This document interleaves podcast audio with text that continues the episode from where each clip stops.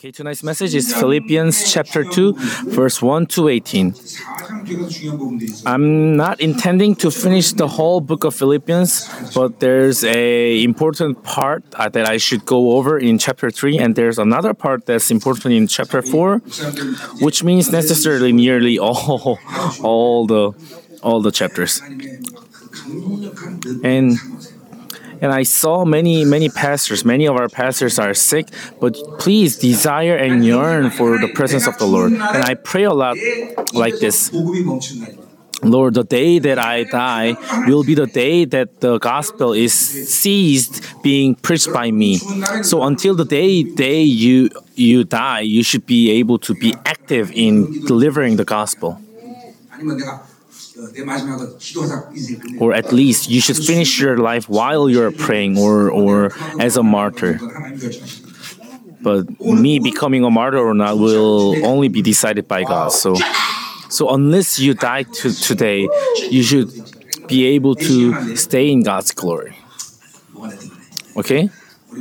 So our pastors do not do not make excuses and sayings like oh I'm already too old. No, there is there, there is retirement of, of, of a pastor, but there is no retirement of a servant.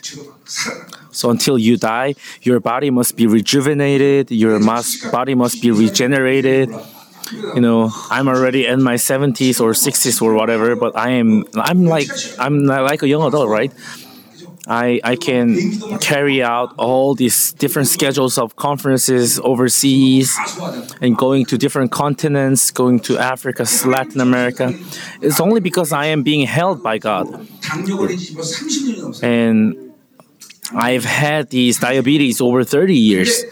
But, but because God is holding me in His hand, and if you have diabetes, uh, diabetes over 30 years, uh, that men, most men will, will just be like a, like a mummified man.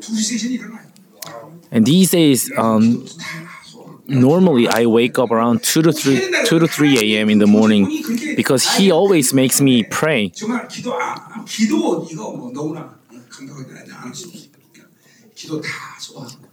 아니 전혀 전혀. 교회 있던 목회사를 다 and God is keep making me to carry out all the ministry in my church.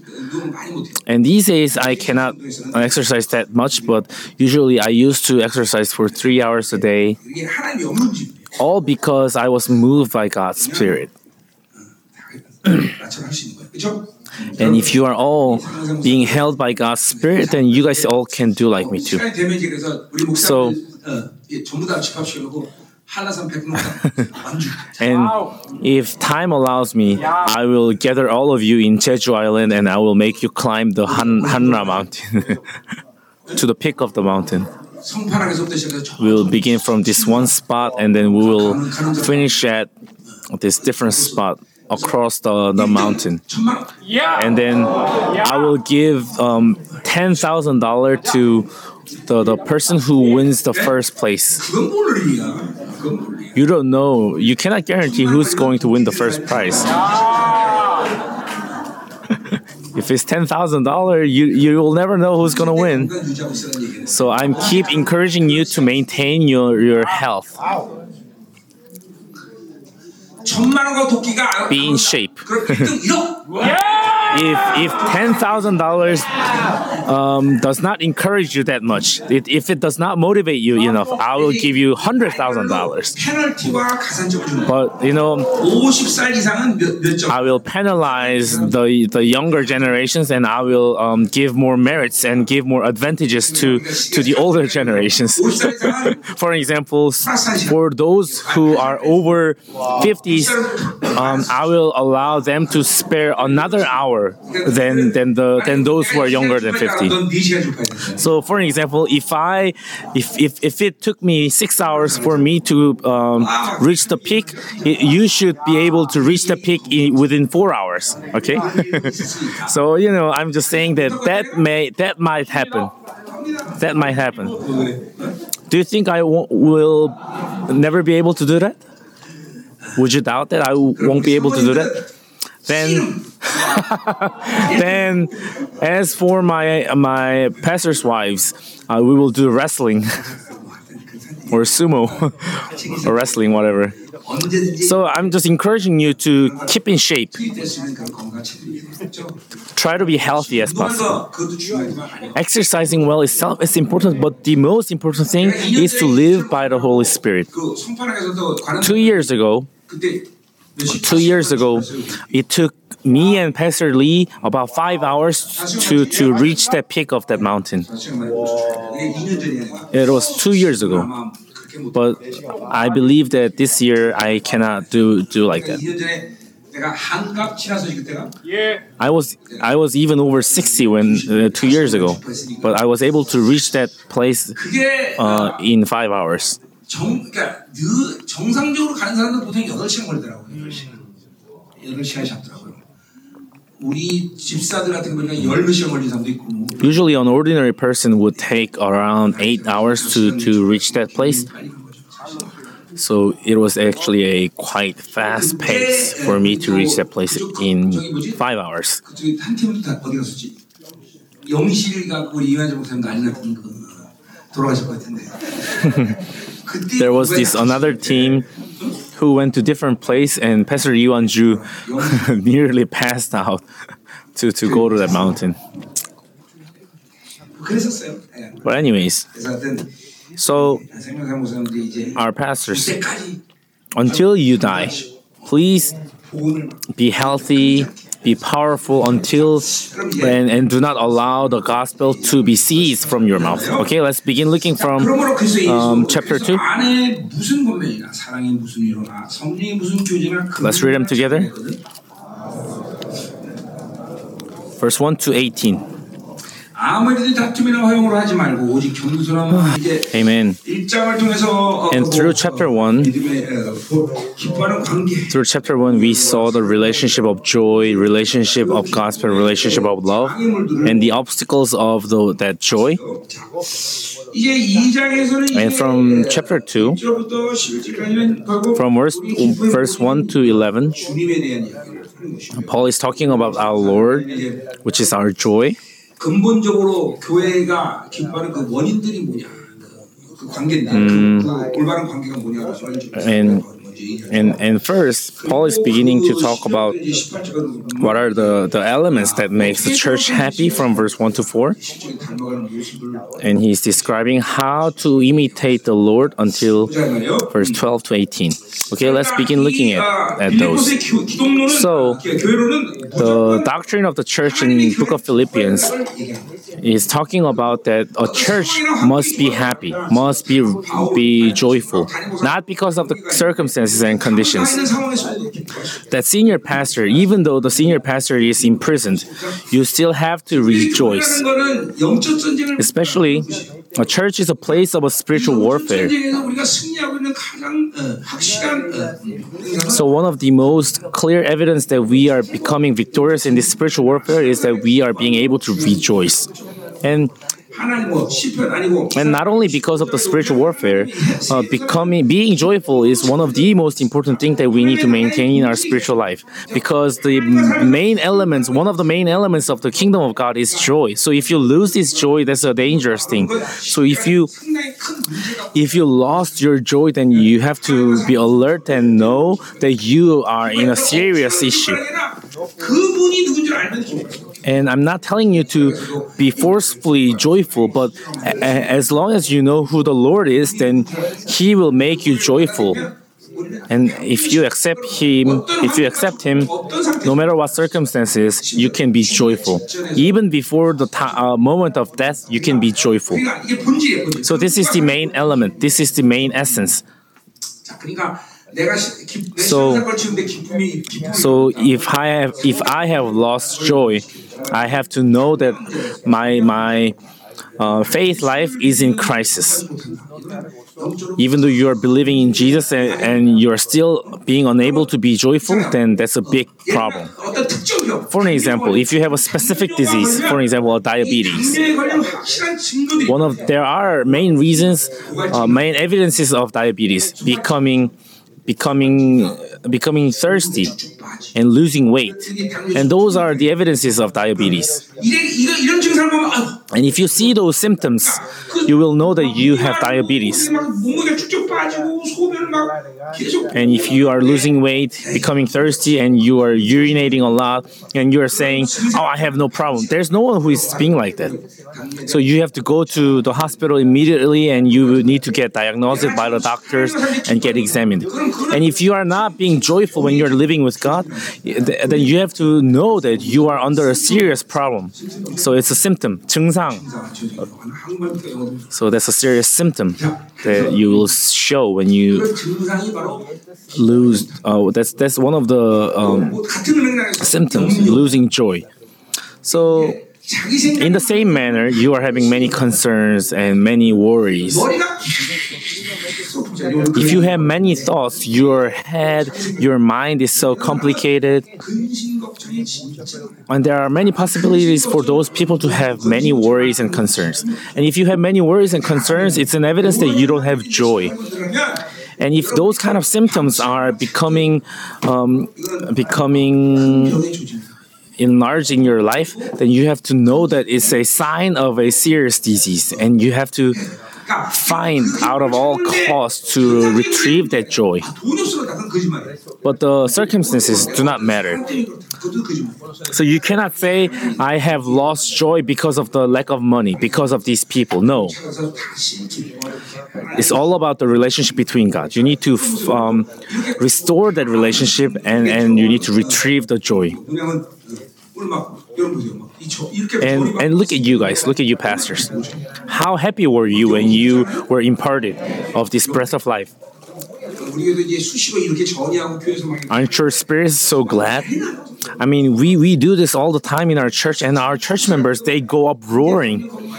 And in this blessing ministry, imparting this breath of life to one another, our church members hated to go back to their houses because they were happy, they were joyful. When they look at their own circumstances and conditions, it is impossible for them to be joyful, but, but they were able to be joyful. So if, if your faith life is in a normal status, your church members must be joyful. So in that manner, Philippians is such an important book. So it is teaching us what kind of church should it be if, if it's having its ultimate relationship with the Lord. So you should not consider um, being unable to be joyful as a light thing. It's an important symptom that you, you need to be alert about. Okay, you need to find the reason why. You need to f- find the key to solve that. And you need to know that the main key is the relationship between God. Many people consider that lightly, not being able to be joyful. And they say, oh, that's how life is. That that's what life is. And you don't know how much of a, a depression, depression patients uh, are there in the church. But you need to repent deeply about, about being depressed. It is impossible to be depressed when you're living with God. And that's also a prophet, prophecy of Joel at the end time, um, the joy will be, be dried out. It will be withered from the church. That's why church is becoming gloomy, being depressed. At, out of all costs, church must be joyful. Okay, let's look at uh, chapter 2, verse 1 through 4. So fundamentally, fundamentally, Paul is talking about the elements why church can be joyful. So this is a, sub, subjunctive, subjunctive in, in Korean. If you have some kind of uh, advices or encouragement in church, and this is connected to chapter 4. Um, your own interest, but each of you to interest of the others. So, so Paul rejoicing does not simply mean that he is rejoicing by himself. And he's saying, but instead, what he's saying is that when he is rejoicing, the Lord, in, in his relationship with Paul, he's also rejoicing with him. Okay, so let's look at together. So if you have any encouragement within Christ, I will not translate them uh, word by word, but encouragement is encouraging one. So church should not neglect and look away from those brothers and sisters who are under depression and despair. So, in whatever circumstances, we have no relationship with this depression and uh, despair. Defeat, that does not have any relationship with us.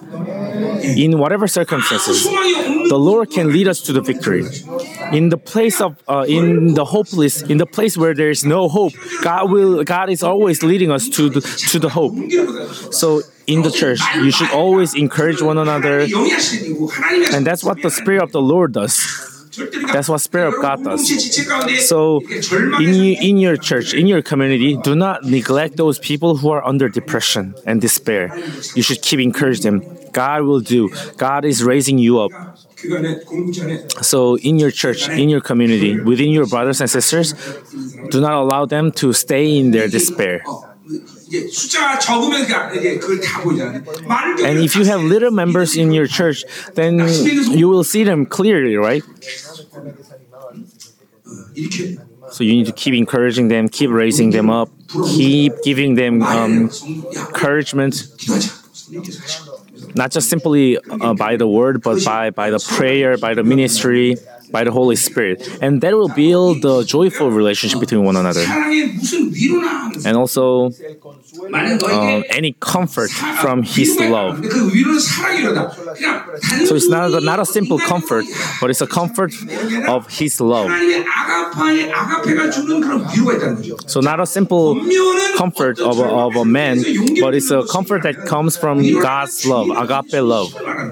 So, so this is the power to overcome the sin, which comes from God's love. When God's love is provided, that love will provide you the comfort and it will empower you to overcome the sin. So, so do not allow your brothers and sisters to maintain this status, keep committing one sin. So that's why we need to be transparent at all costs. And we need to keep comforting them with with God's love. And in Book of Romans, there appears this uh, sp- uh, gift of the Spirit of comforting one another. And there are people in the church who has this kind of gift of love. Keep raising the people, keep comforting them and also um, any common sharing in the spirit. So it's a relationship, sharing, union between between one another in the spirit, but not a simple communion, but also it's a communion within the spirit not because I am close to you, but because Holy Spirit is indwelling between you and I. So, what's the first fruit of the Holy Spirit? Love and joy. So when you when you when you have relationship between one another through the Holy Spirit, you will always um, produce joy whenever you meet with one another. I mean, when you see see our intercession teams, they, they see each other every single day, but whenever they meet each other, they are always happy. I don't know why. Maybe and then and then uh, tenderness and compassion. Tenderness and compassion means you are blowing God's life into that person.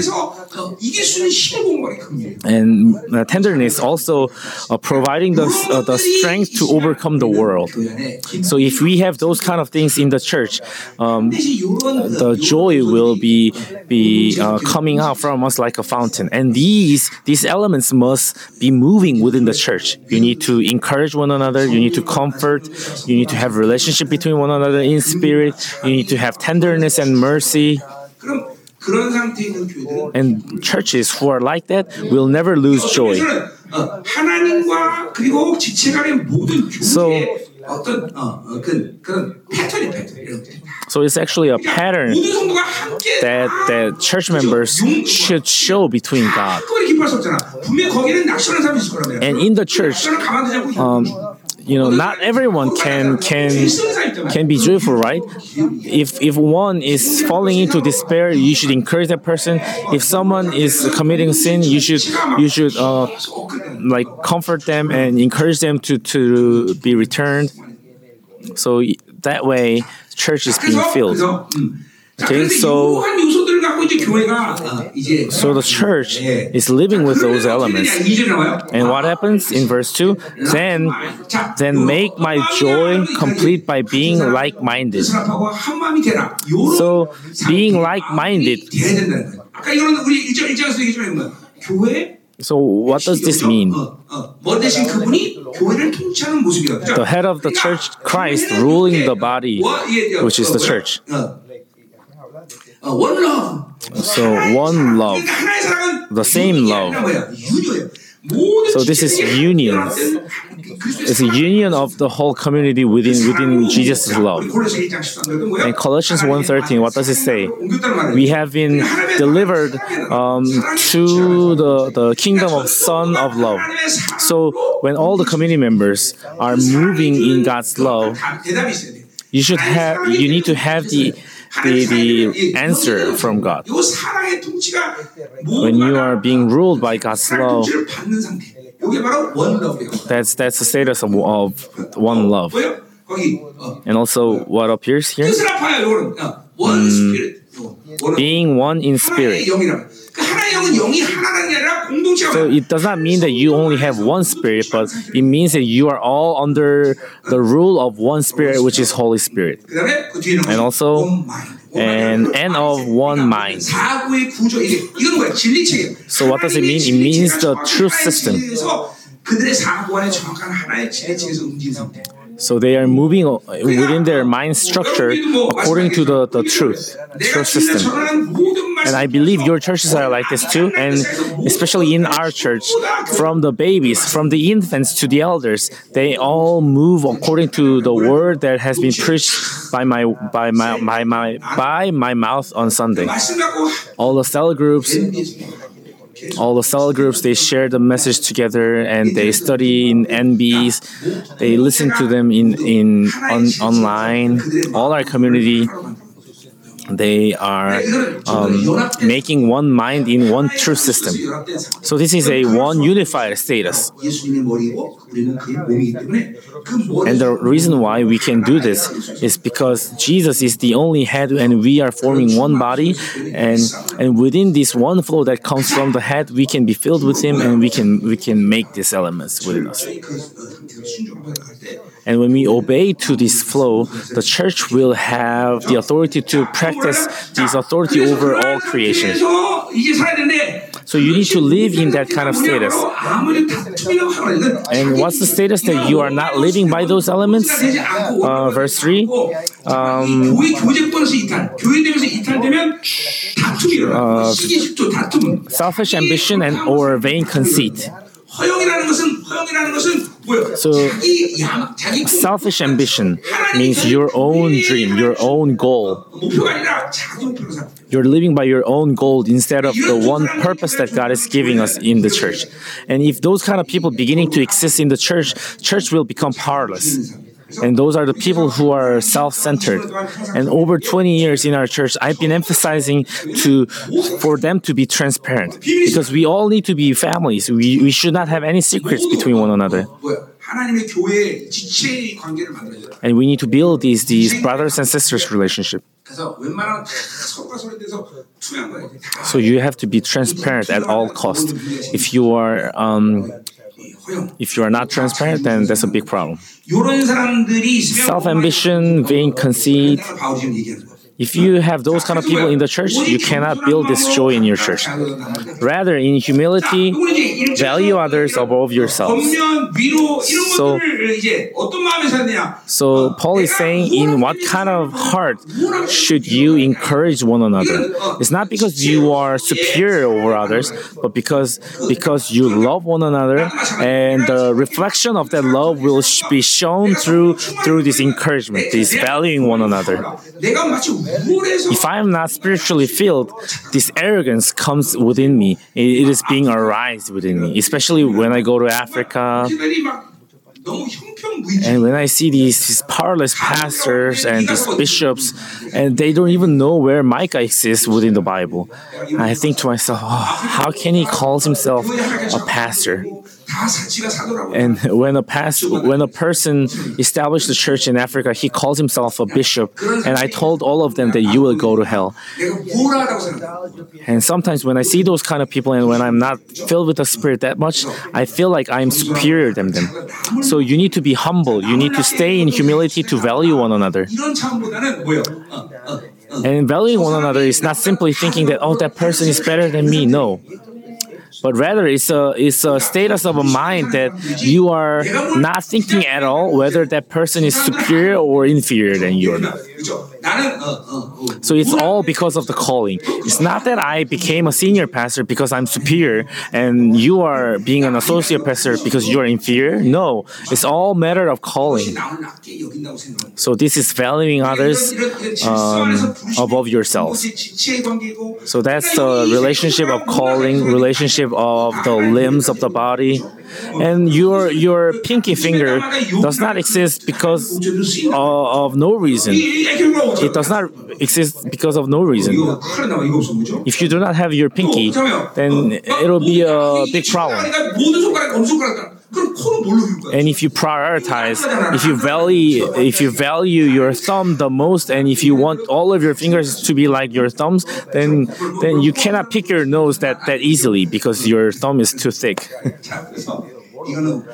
so so it's not about superiority or inferiority it's about the order it's about the relationship between one another and if the churches begin lose this begin to lose this, then you will have quarrels. You will have vain conceits, and people will begin to live by their own righteousness, uh, judging one another. I am, I have made 10 things right and you have made only nine things right. No, you should not live like that. Verse 4 Not looking to your own interest, but each of you to the interest of the others.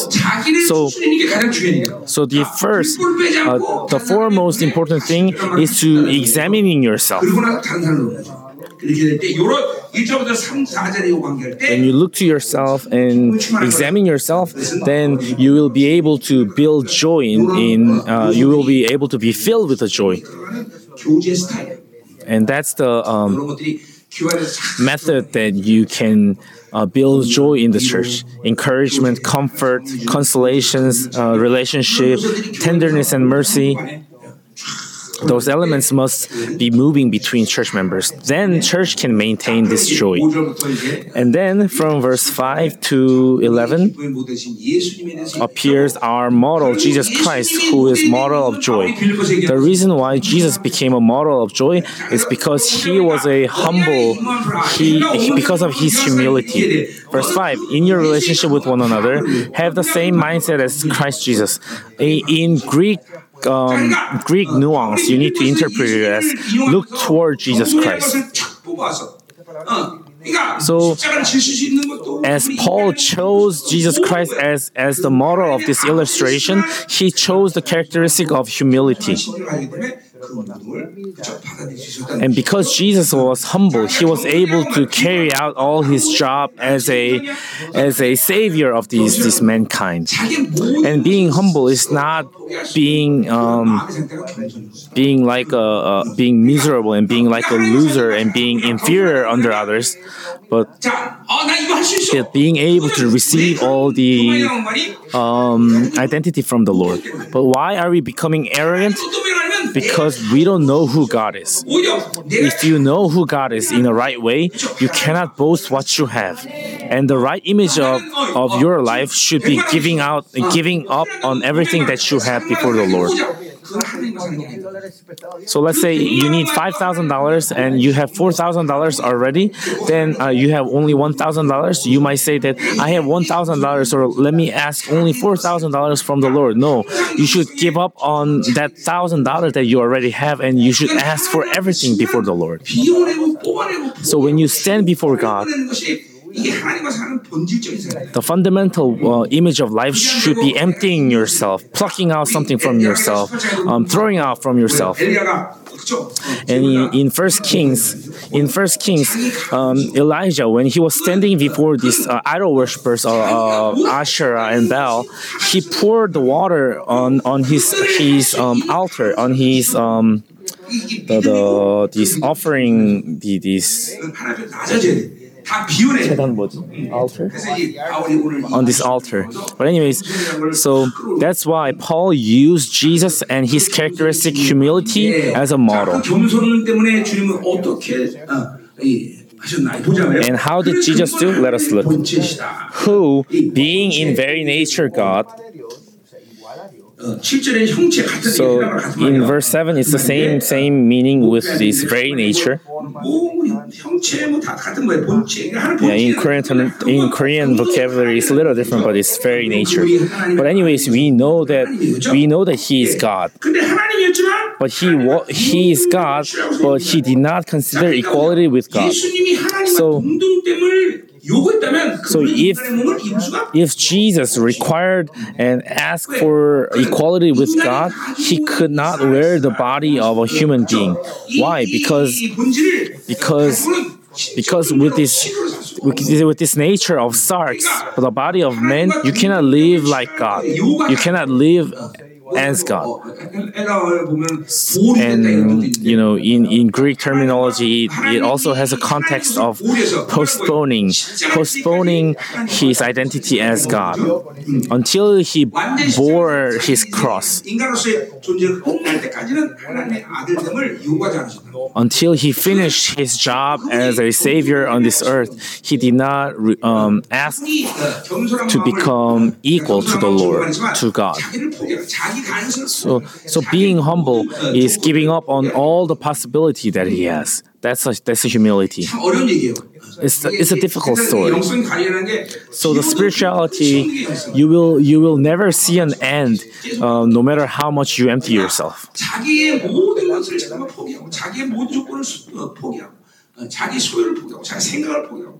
So you should always give up on your thoughts, give up on your belongings. That's how you should imi- That's how you would imitate the Lord. And it's been 30 years since I began my spirituality.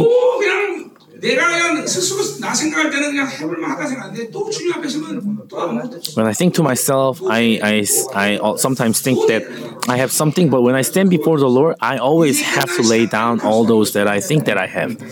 And this will continue until my life will be over. And just like Paul, who was able to confess that I am the least of the beasts when he was reaching the peak of his spirituality, I am not uh, being lazy on emptying myself. So, whatever you have, whatever talent you have, it does not matter before the Lord. As long as you are not being lazy before the Lord, which means you are not being lazy standing before Him, then you will always um, you will always uh, be able to empty yourself. So, so he was God, but he did not consider equality with God. So, see how humble he was. Then what happened? Um, rather, he made himself nothing by taking the very nature of a servant, being made in a human likeness. And he became a servant.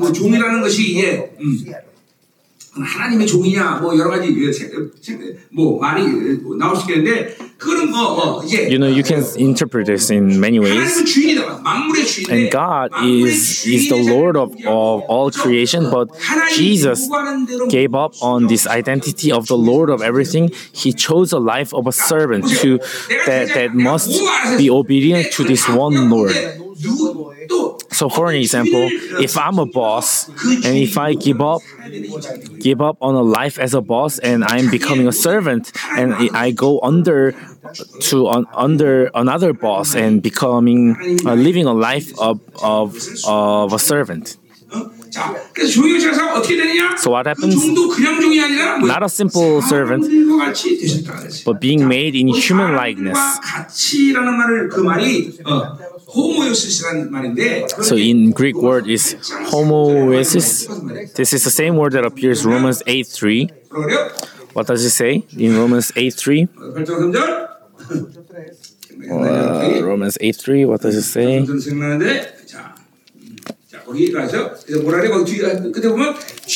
The end of uh, verse 3. So God did by sending his own son in the likeness. Uh, this word likeness is the same word likeness in this, this verse. Why did Paul use the term likeness?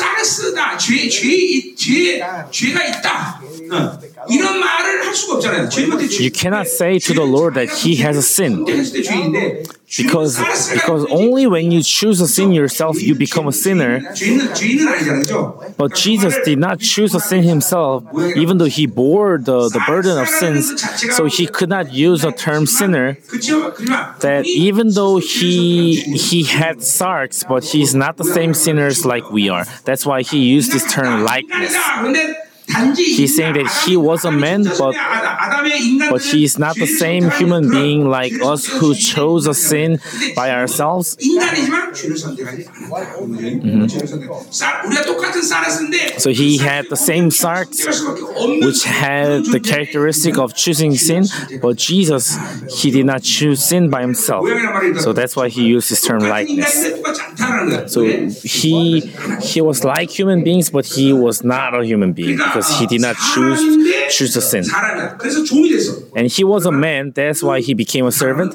But that man was not a simple man, but he was a man who did not choose to sin at all.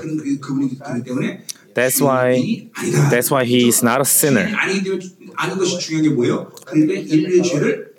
And what's the importance of not being a sinner? That having been qualified as a representative who can bear all the sins of the mankind.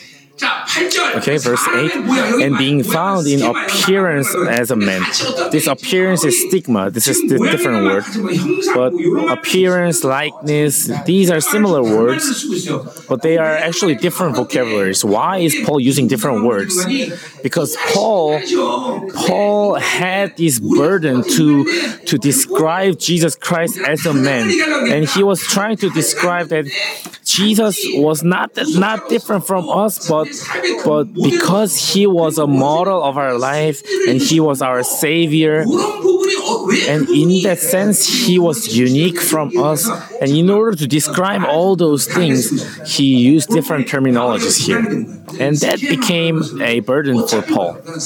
So that's why he used the term stigma. But anyways, it mean it also means that Jesus was a man. He's not different from us. Rather, he had a worse condition than us. Why? Because he already knew that he had all the authority of God, but he was unable to use and practice those authorities and powers. I mean, think about it. If you don't have money and if you have to, um, if you have to be starved because of that, then you cannot help that. But think about it. If you have money and you are, you still have to starve. You have to still be starving. How painful would that be? But in order to describe how much Jesus had loved us and he has voluntarily chose to become a man, Paul used this different terminology.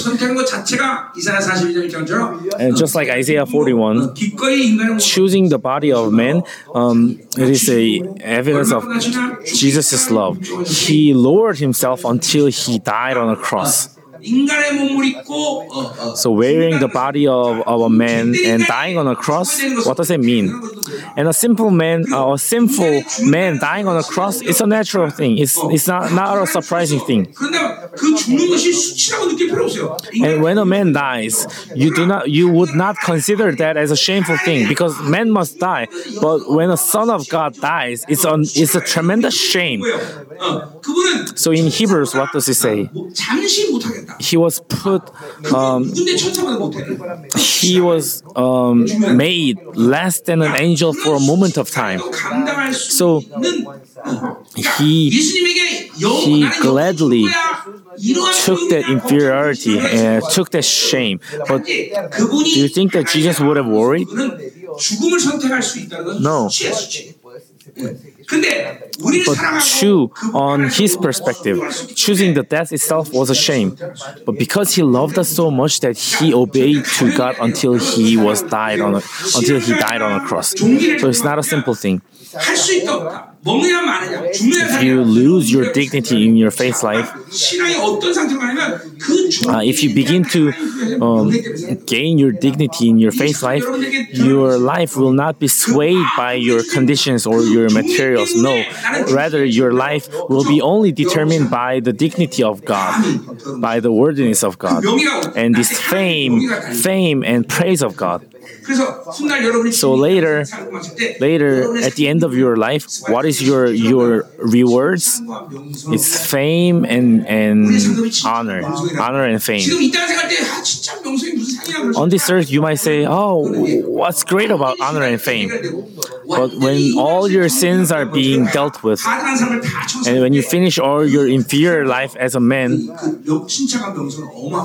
that honor and fame will be an amazing reward.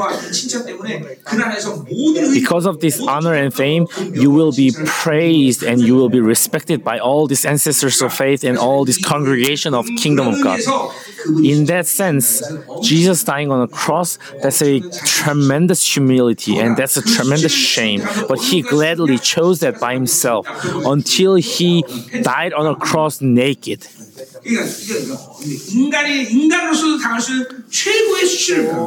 He bore the greatest shame a man can possibly, um, possibly can take. But that was only possible because he emptied himself completely. So NIV translated it as he made himself of nothing. 그러니까 인생의 문제가 그런 거예요. 인생의 문제가 뭐냐면 내가 뭔가 됐다고 생각하는 So 거예요. the problem of your life is misunderstanding as if you can do something. You have some kind of possibility. You have some kind of belongings. You know about something. So that's where the problem comes within your life. So as you live with God, you need to always confess to the Lord, Lord, I don't have anything. I am nothing. I am nobody. And as you 바울은 그런 의미에서 empty yourself like that, 무명하잖아. then you will be like Paul, being able to confess that I am unknown, but I am also popular in kingdom of God. So, which means that I have haven't done anything and I have given up on anything that I have, but God has filled me up and God has lifted me up. That's the greatness. That's the amazing factor of emptying oneself.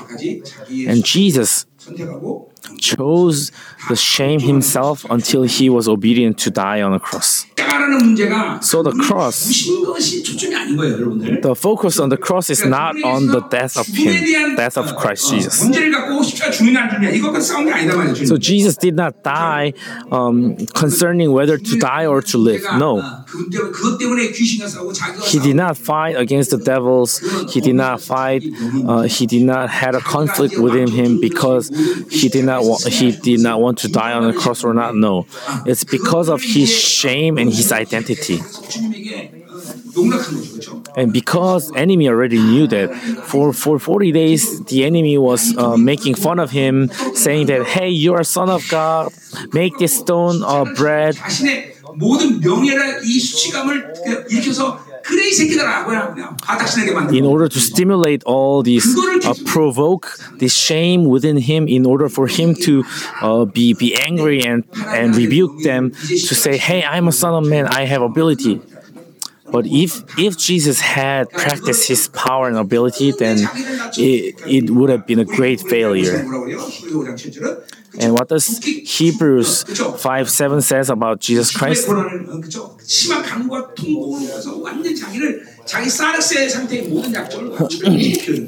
he emptied himself completely and he offered up prayers and petitions with fervent cries and tears to the one who could save him from death.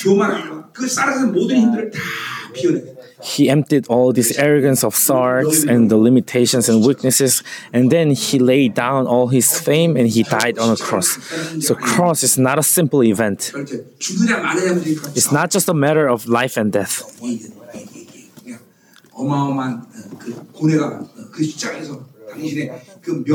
So the grief, the grief and conflict and controversies that he went through before the cross uh, in uh, trying to prevent um, his identity uh, from being revealed. So look, verse 9 Therefore, God exalted him to the highest places. Because he was emptied completely, he was exalted to the Most High. Spirituality is the same. When we are completely emptied, we will be filled completely by the Spirit. When you give up completely, you will be empowered completely. And because we have not yet died to ourselves completely, that's why we are keep rejecting. We are keep hindering the Lord. And that's why we have limitations in our ministry. When we can empty ourselves completely, we have to we can be completely spiritually filled. And Jesus died, uh, died to himself completely in all his personalities and characters. That's why he was uh, lifted to, he was exalted to the Most High. What's, why, why do we say that his name has a power?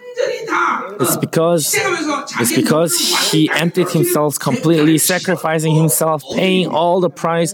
That's how he, he gained the authority of his name. His name was, of course, already glorious and authoritative, but, but he retrieved his glory through his life on this earth as a man. So when we use and practice his name, the power of his name, 대가를 치고 다 찾아오는 영광. we need to know that this is the name which which Jesus have obtained through his life. So when we believe in him and his life on this earth and when we practice that, then that that name will finally have the power.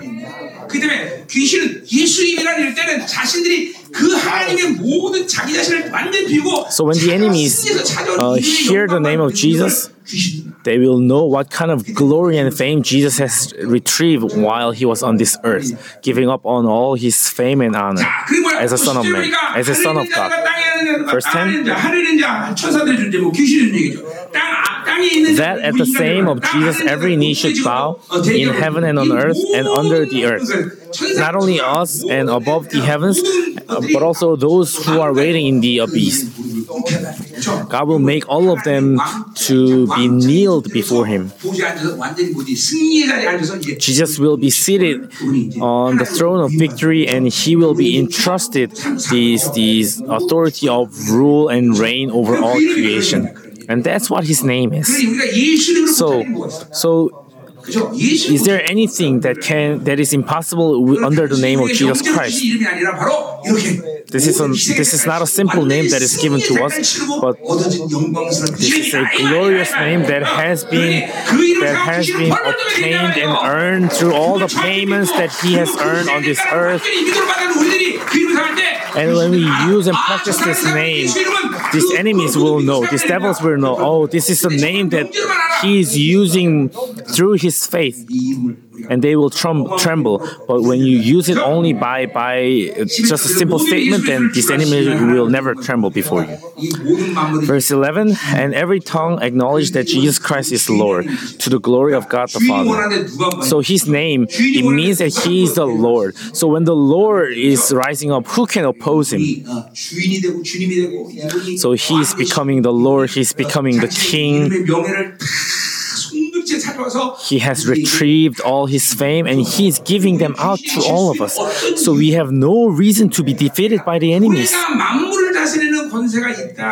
When we say that church has authority over all creation, we can believe that in many ways, but one of them is that is that because Jesus has entrusted his fame and honor and his authority to us.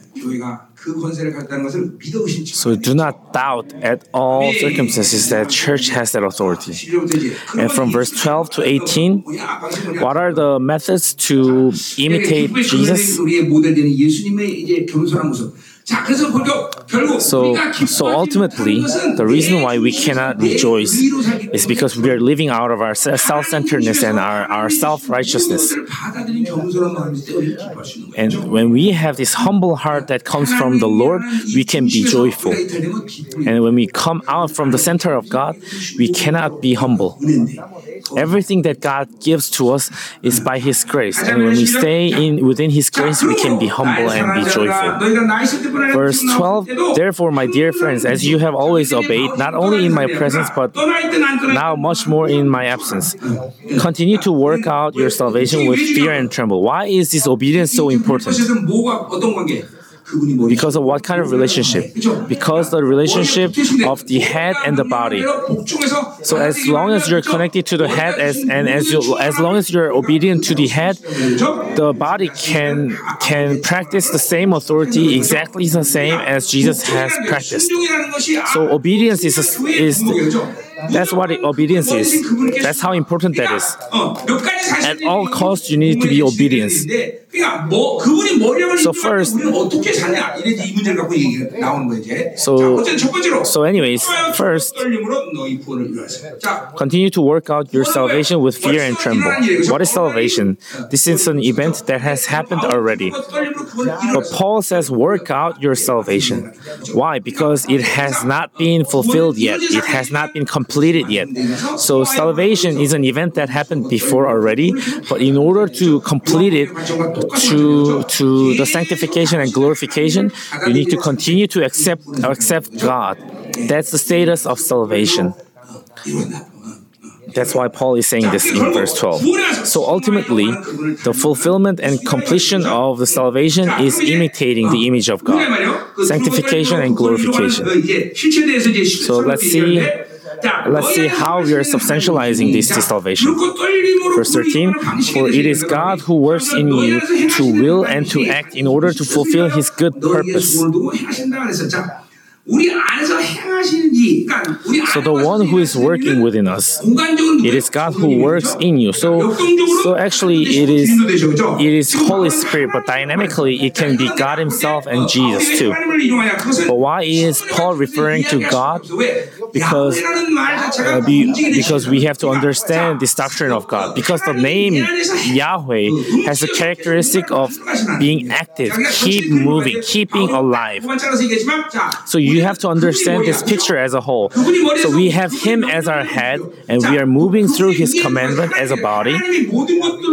And above Him, who is there, uh, we have God who has entrusted all this authority and sovereignty to, to the Lord Christ Jesus. And dynamically, dynamically, what's the status? It's a status where God is indwelling in us too. So all this triune God is making everything within me. In this big picture, it is not me who is thinking, it is Him who is becoming my head. So, who is working in me? It is not me, but it is Him, it is God who is working in, in me. So, what's the only thing that we need to do? Only thing that we need to do is to accept accept Him by faith. That's the only thing that human beings should do. So in Galatians, Paul speaking the same thing. For me to die is the cross, and and the one who is living in me is Christ. So man, whether it's an Old Testament or a New Testament, we are not to be made to live a life of an, uh, of deeds and of works. So all we have to do is to accept and receive what He has done. That's why the faith is important to us. So you do not do, you do not work, you do not determine. So only thing that you do is to receive the determination and decision of the Lord. 모든 하나 신적 존재의 삶의 불가능을 그분이 다 가능하게 만드는 거예요. 뭐야? 믿기만 해라. So that's how God has turned all the impossibilities into possibilities. How? Through through faith. So only thing that you have to do is to believe. You were not created to work. You have not been created in order to decide the fate of your life. No. It is Him who will decide. So what should you do? The only thing that you should do is to accept His will by faith. That's why we are saying that He is living for me inside of me. So Paul is talking about talking um, in perspective of doctrine of God.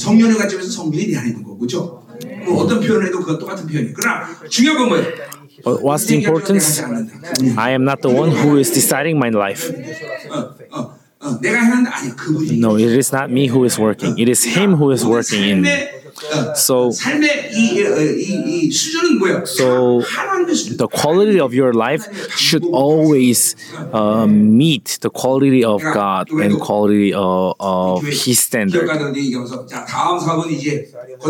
And as I was advising my businessmen in my church members, I advised them that hey, the next business that you will begin is this construction business.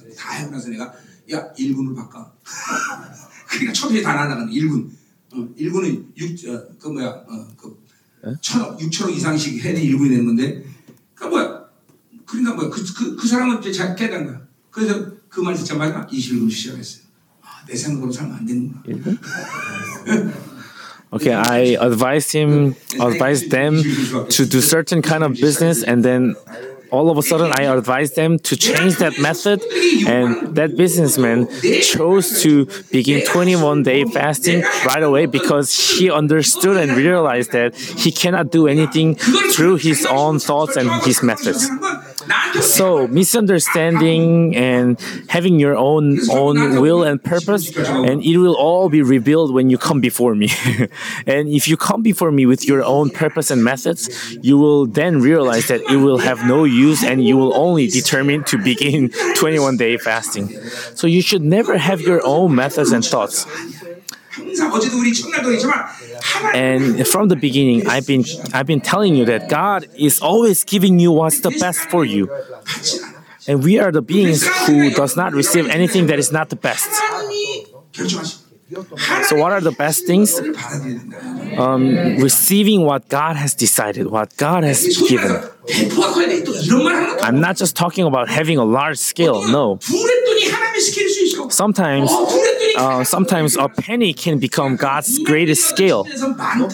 So it does not necessarily means that you have to um, accept everything that has a big scale in, in human standard. No. So only thing that you have to do is concentrate whether it is God's will or not. So men of God, should build a habit as you live with God. You should always be able to easily give up on your own thoughts. 이걸 여러분이 이제 간파하겠다. 이거 알겠다. You need to be able to distinguish it right away.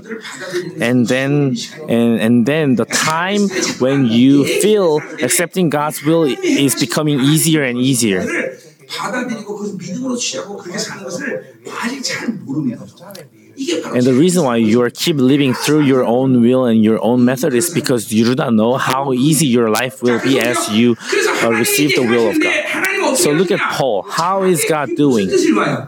Um, verse 13 to will and to act in order to fulfill his good purpose. His good purpose. To fulfill his good purpose.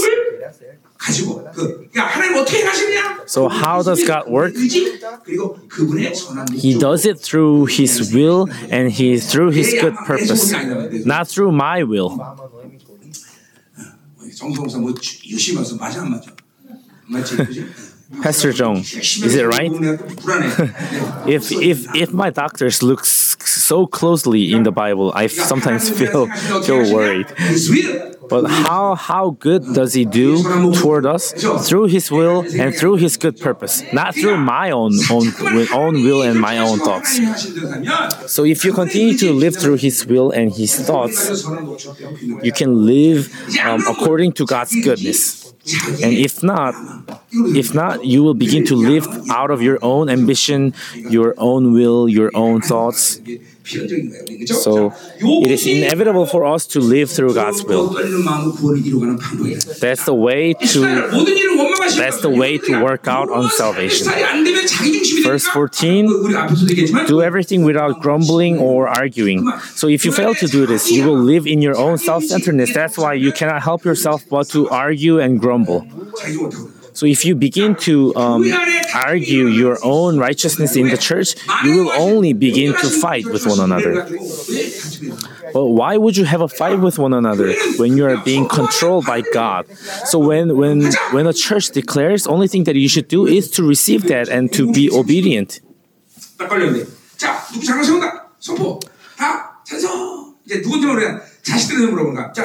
So before before the general assembly, I asked all the church members, "Hey, I am planning to raise and ordain this person as an elder. So do you guys agree?" And they will say, "Oh, oh, we, we agree."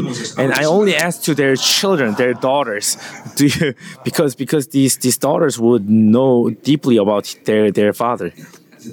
But anyways. So it's all always okay when when it's God's decision. So verse 15. So that, so that, so that you may become blameless and pure. So what happens? When God fulfills His salvation, when He God works out His salvation,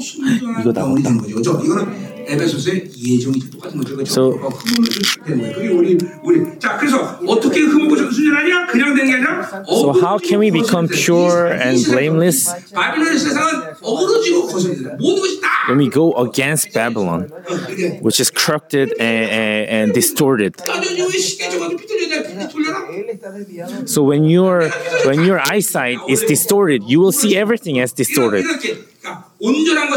So there is nothing that is straight and right. But within that kind of world, we are we have been called as light.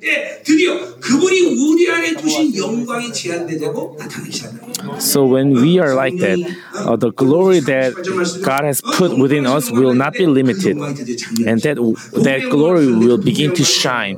The glory of the gospel will be revealed through us. And that status we call that pure and blameless. And according to the First Corinthians 4:1, who are those people? They are the spirits who are who are looking toward the, the light that is coming from the face of the face of Jesus. Jesus. And in, in Matthew's, we, we call those people that who are pure in heart, who can see the face of God being able to see the face of, the, of God and being able to see the light coming, uh, being shining from the face of the Lord, being pure and blameless. So that's living out God's goodness through my life. Verse 16. So Paul, Paul is precisely describing the status of being pure and blameless. Um, as you hold firmly to the word of, of, of life, so hold firmly in order to live pure and blameless you need to hold firm to the word of God. Right? Hold firmly. In order to be holy and blameless you have to hold on to the word of life. Not a simple word word of life. The word that is keep giving me the life constant uh, continuously and constantly of course god is life jesus is life holy spirit is life and especially when you are living the life you are holding on to the word of god then this life will continue to, to circulate it in you. And you need to have moments in your life you are keep examining yourself whether this life is keeping circulating in you. And you have to keep examining yourself whether the blood, water, and, and the spirit is keep moving within me Right? So that's why that's why Paul Paul is saying in order to live pure and blameless in this crooked world, you have to be you have to be holding firmly on, on the word of God. And that I did not run or labor in vain. 어, 시합에서 막 그냥 리신한테 어 금메달 막야 이겼어 근데 어 몸무게 오바 다 헛된 거죠. so so that his effort would his his work will not go in vain. Paul Paul guaranteed the Philippine churches that their work will never go in vain. Paul is keep boasting about them because they will be be the crowns of of crowns for for Paul. So your church members will become your crown when you go before the Lord. So how precious it is to serve these, these spirits, to make and serve them to become become pure and blameless. And all, all each church member is your your crown. So so never can be the relationship between pastor and church members to be humanistic relationship. They can only be, be glorious spirits through through the relationship between God and between the spiritual relationship.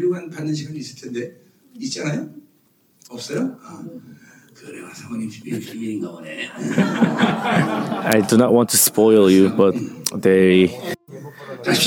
But anyways, verse seventeen. Paul is singing this, this joy. But even if I am being poured out like a drink offering to the sacrifice and service coming from your faith, I am glad and rejoice with all of you. So, what is this offering? This is all the life and the method of life that these Philippian churches are living out. Paul is calling that the offering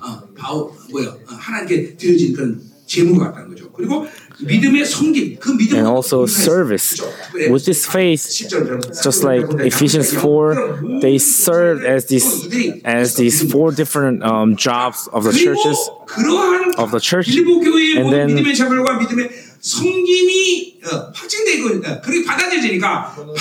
And because Paul was able to accept all of those in faith, he's, he's saying that he could offer himself as a, as a drink offering, as a sacrifice. He's so pleased as if he can give, give up on his own life. He's saying that I can even die for you as long as you are, are becoming pure and blameless. And us pastors, we must have this kind of joy within us too. You cannot die for just random person. You cannot just die for this this this miserable person. But when when this church member who I have delivered the gospel to is becoming completed in the Lord, then we will be glad to give our own life for that that person. No, I mean, even if you have only one person who is like that, that will be a great joy for us un, um, until the point we can give our life for that person. So you too should be glad and rejoice with me. So, what's the joy of the pastor? Church members growing and accepting the word by faith. That's when pastors are joyful. Unless, unless you are a corrupted pastor, um, you will not just simply be, be be glad when someone brings you a gift or present or money.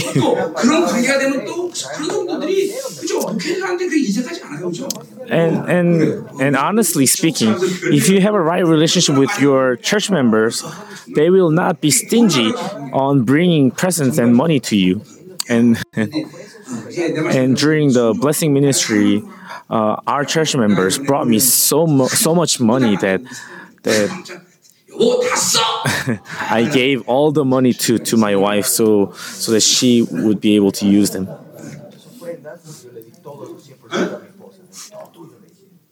아, 날잘 보인다 신다고.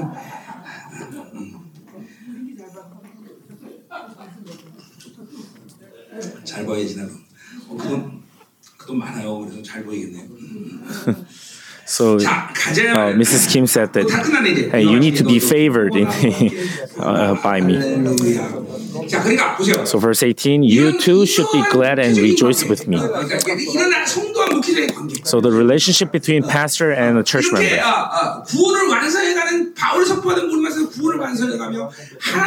Completing the salvation and working out through this salvation. And as a church member is striving to live like that, a pastor can be can be glad, can be joyful.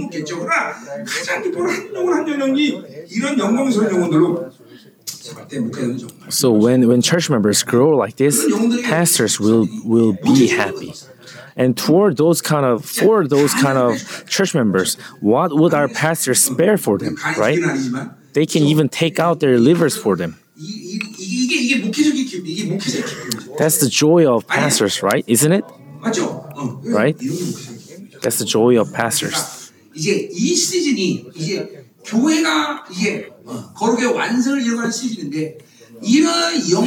This is the season that church is completing their holiness. You need to see your church members rising up like this. And we are in the season. And even and now, I am beginning to have this joy when I look toward my church members.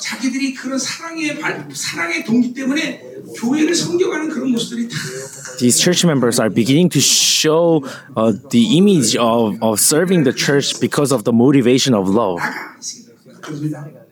Many years ago, I used to tell the church members to leave the church, get out of the church. But now I'm beginning to uh, look at them with love. And now I am beginning to think that, oh, pastor ministering is such a fun thing. And as I was doing this blessing ministry, I was thinking, oh, now I'm beginning to grow mature. I'm now growing mature. When I go to Millennial Kingdom and when I pastor ministry, you guys once again, then I will do better. All right, let's pray.